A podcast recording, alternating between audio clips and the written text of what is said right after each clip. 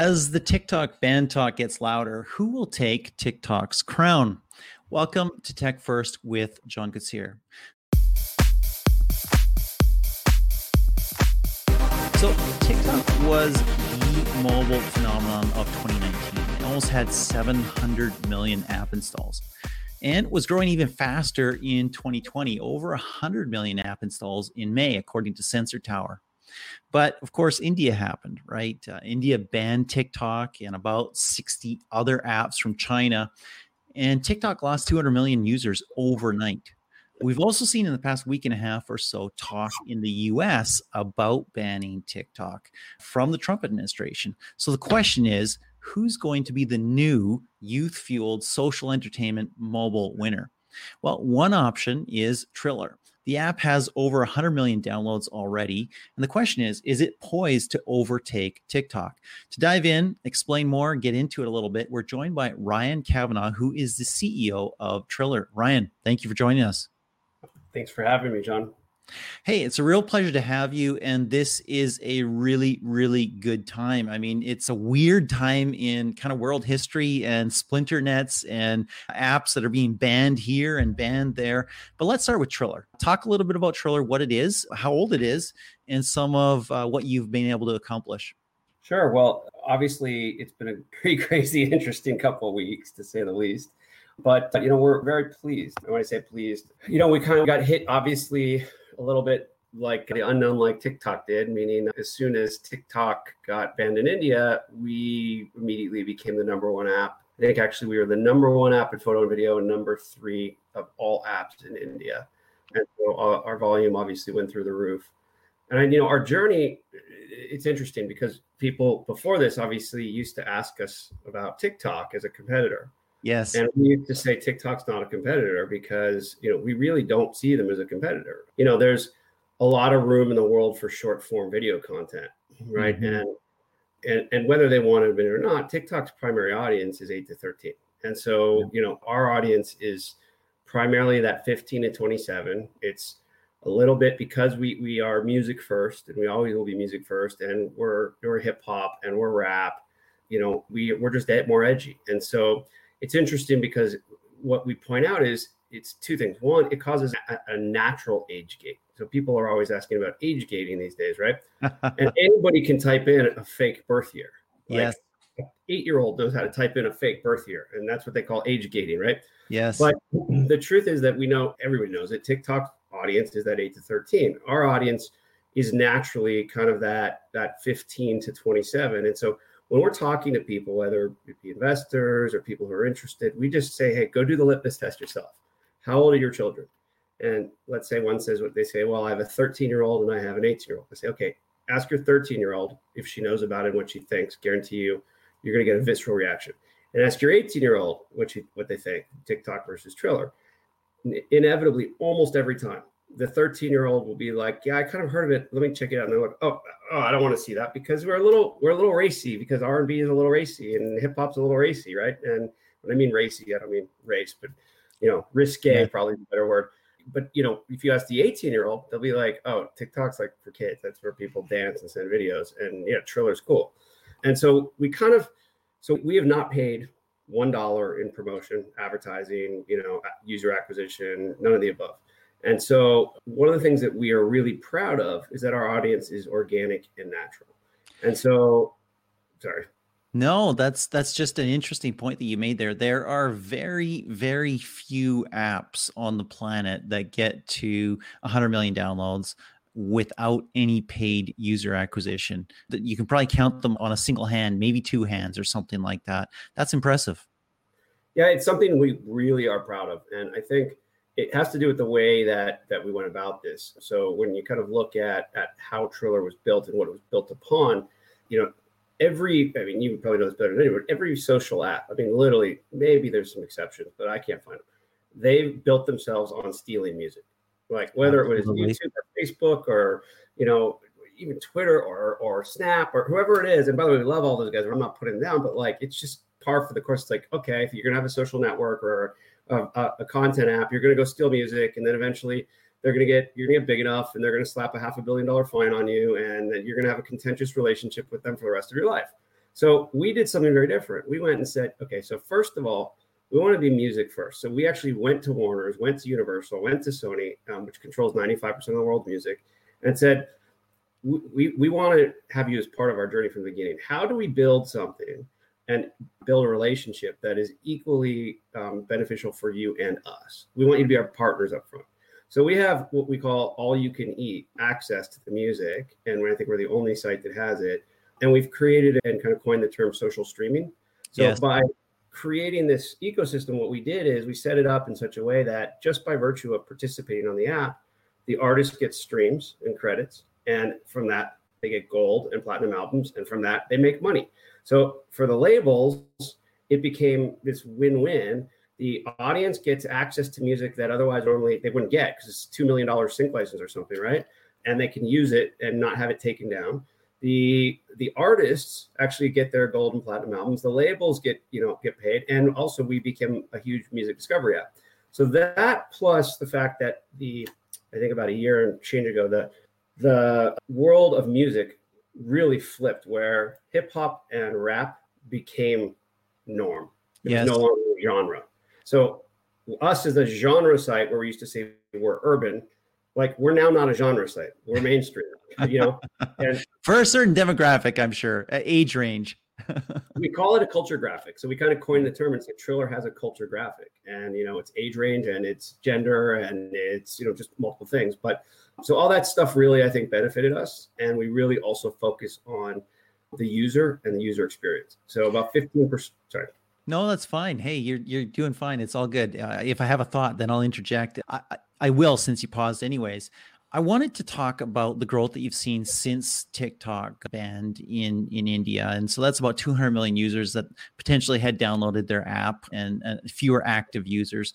But you saw an immediate boost right there. So there must be some overlap in your audiences if people, you know, lost their one thing that they were doing and moved over to yours. Is that correct?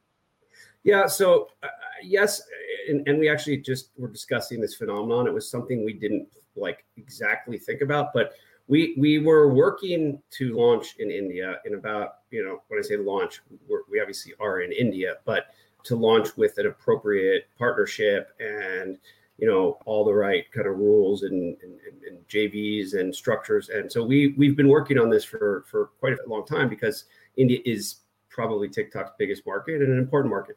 So we had, I don't know, we had a number of users, not a massive amount, but we had a number of users, but we did not have an Indian kind of local concept. And so we were going to be coming out in a month or two months with a pretty large announcement around a partner and you know working with the government because when we go into a region we don't want to do what tiktok does like they come in and they bulldoze and they just say we're playing by our own rules we like to go into a country and play by their rules and every country has different rules so we wanted to be culturally you know proper. We wanted to be politically proper. We wanted to be economically proper. So we've been slowly setting that up. When TikTok shut down, we literally woke up and 24 hours later, we were like, I don't know what it was, 40 million downloads or something out of India, you know, and all of a sudden we were literally the number one app in the category.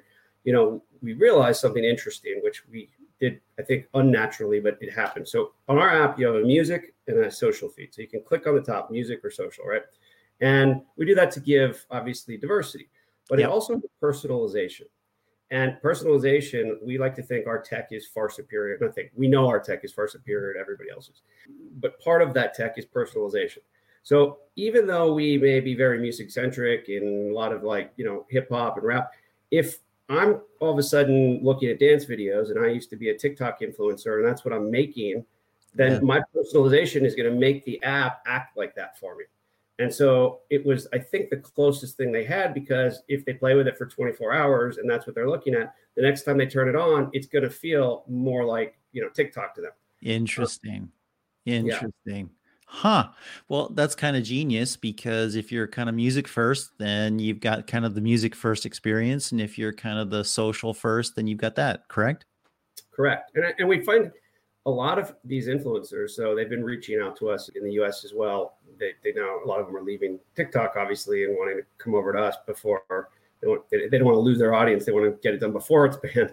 So one of the things we're finding is that a lot of them who weren't using music because of copyright, because of issues, and because of the way that the tech worked with TikTok, when they see the ease of use of our platform, where we call it the multi-camera, multi-song take, you know, where they don't need to go into a professional editing room, but they have all the same capabilities right on their phone.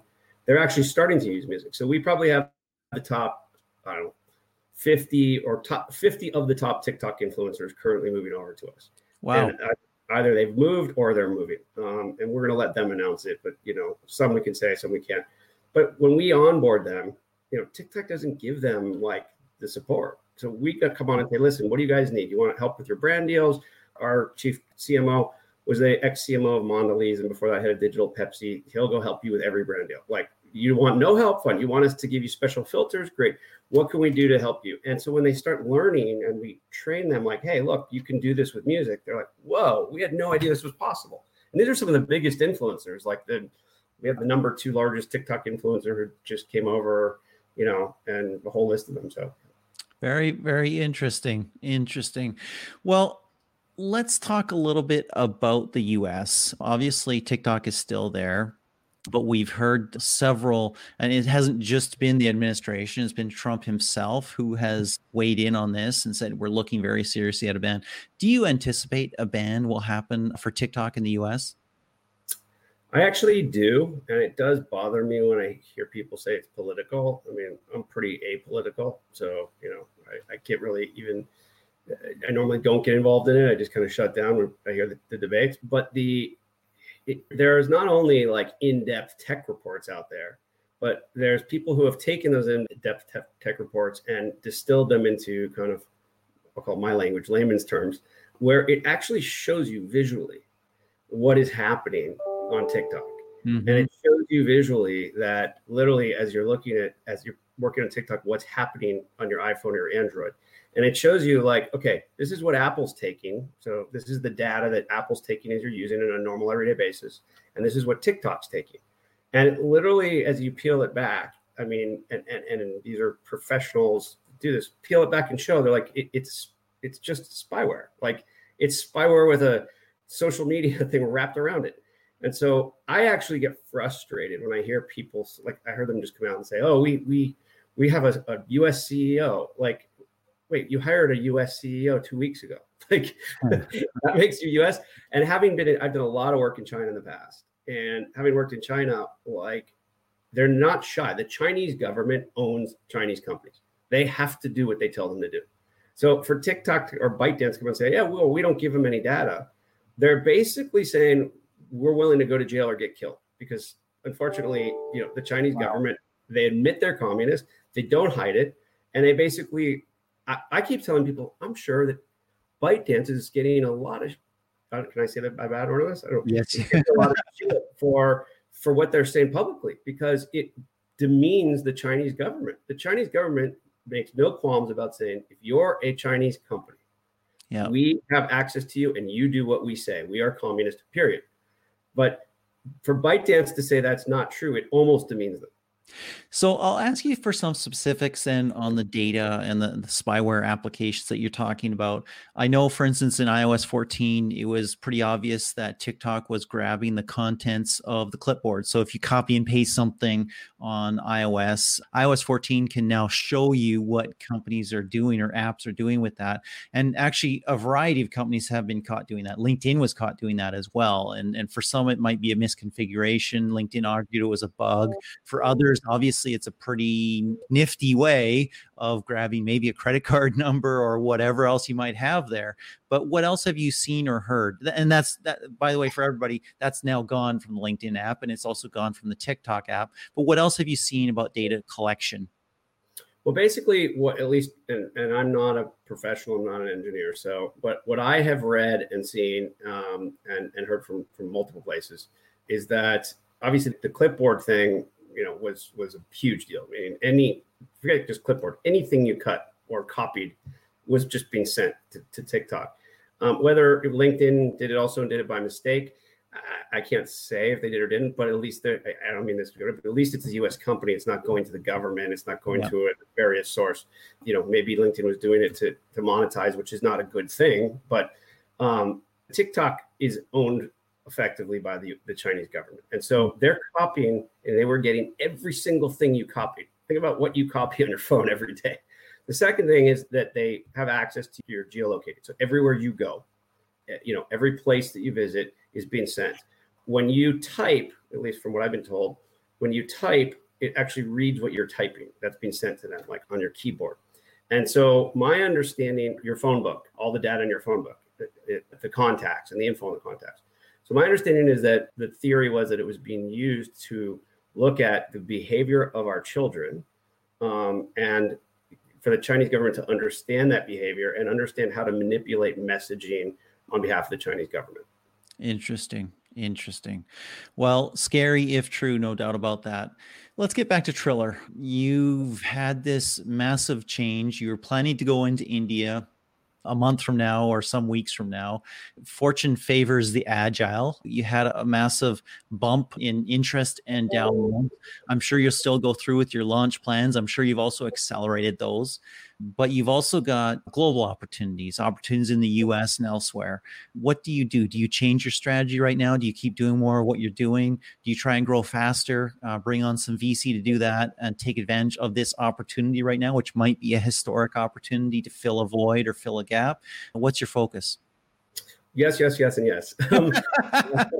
So, so you know, we've been quietly, but you know, we've basically been contacted by, like I said, most of the major TikTok influencers or their reps. So we're in the process of helping onboard most of them.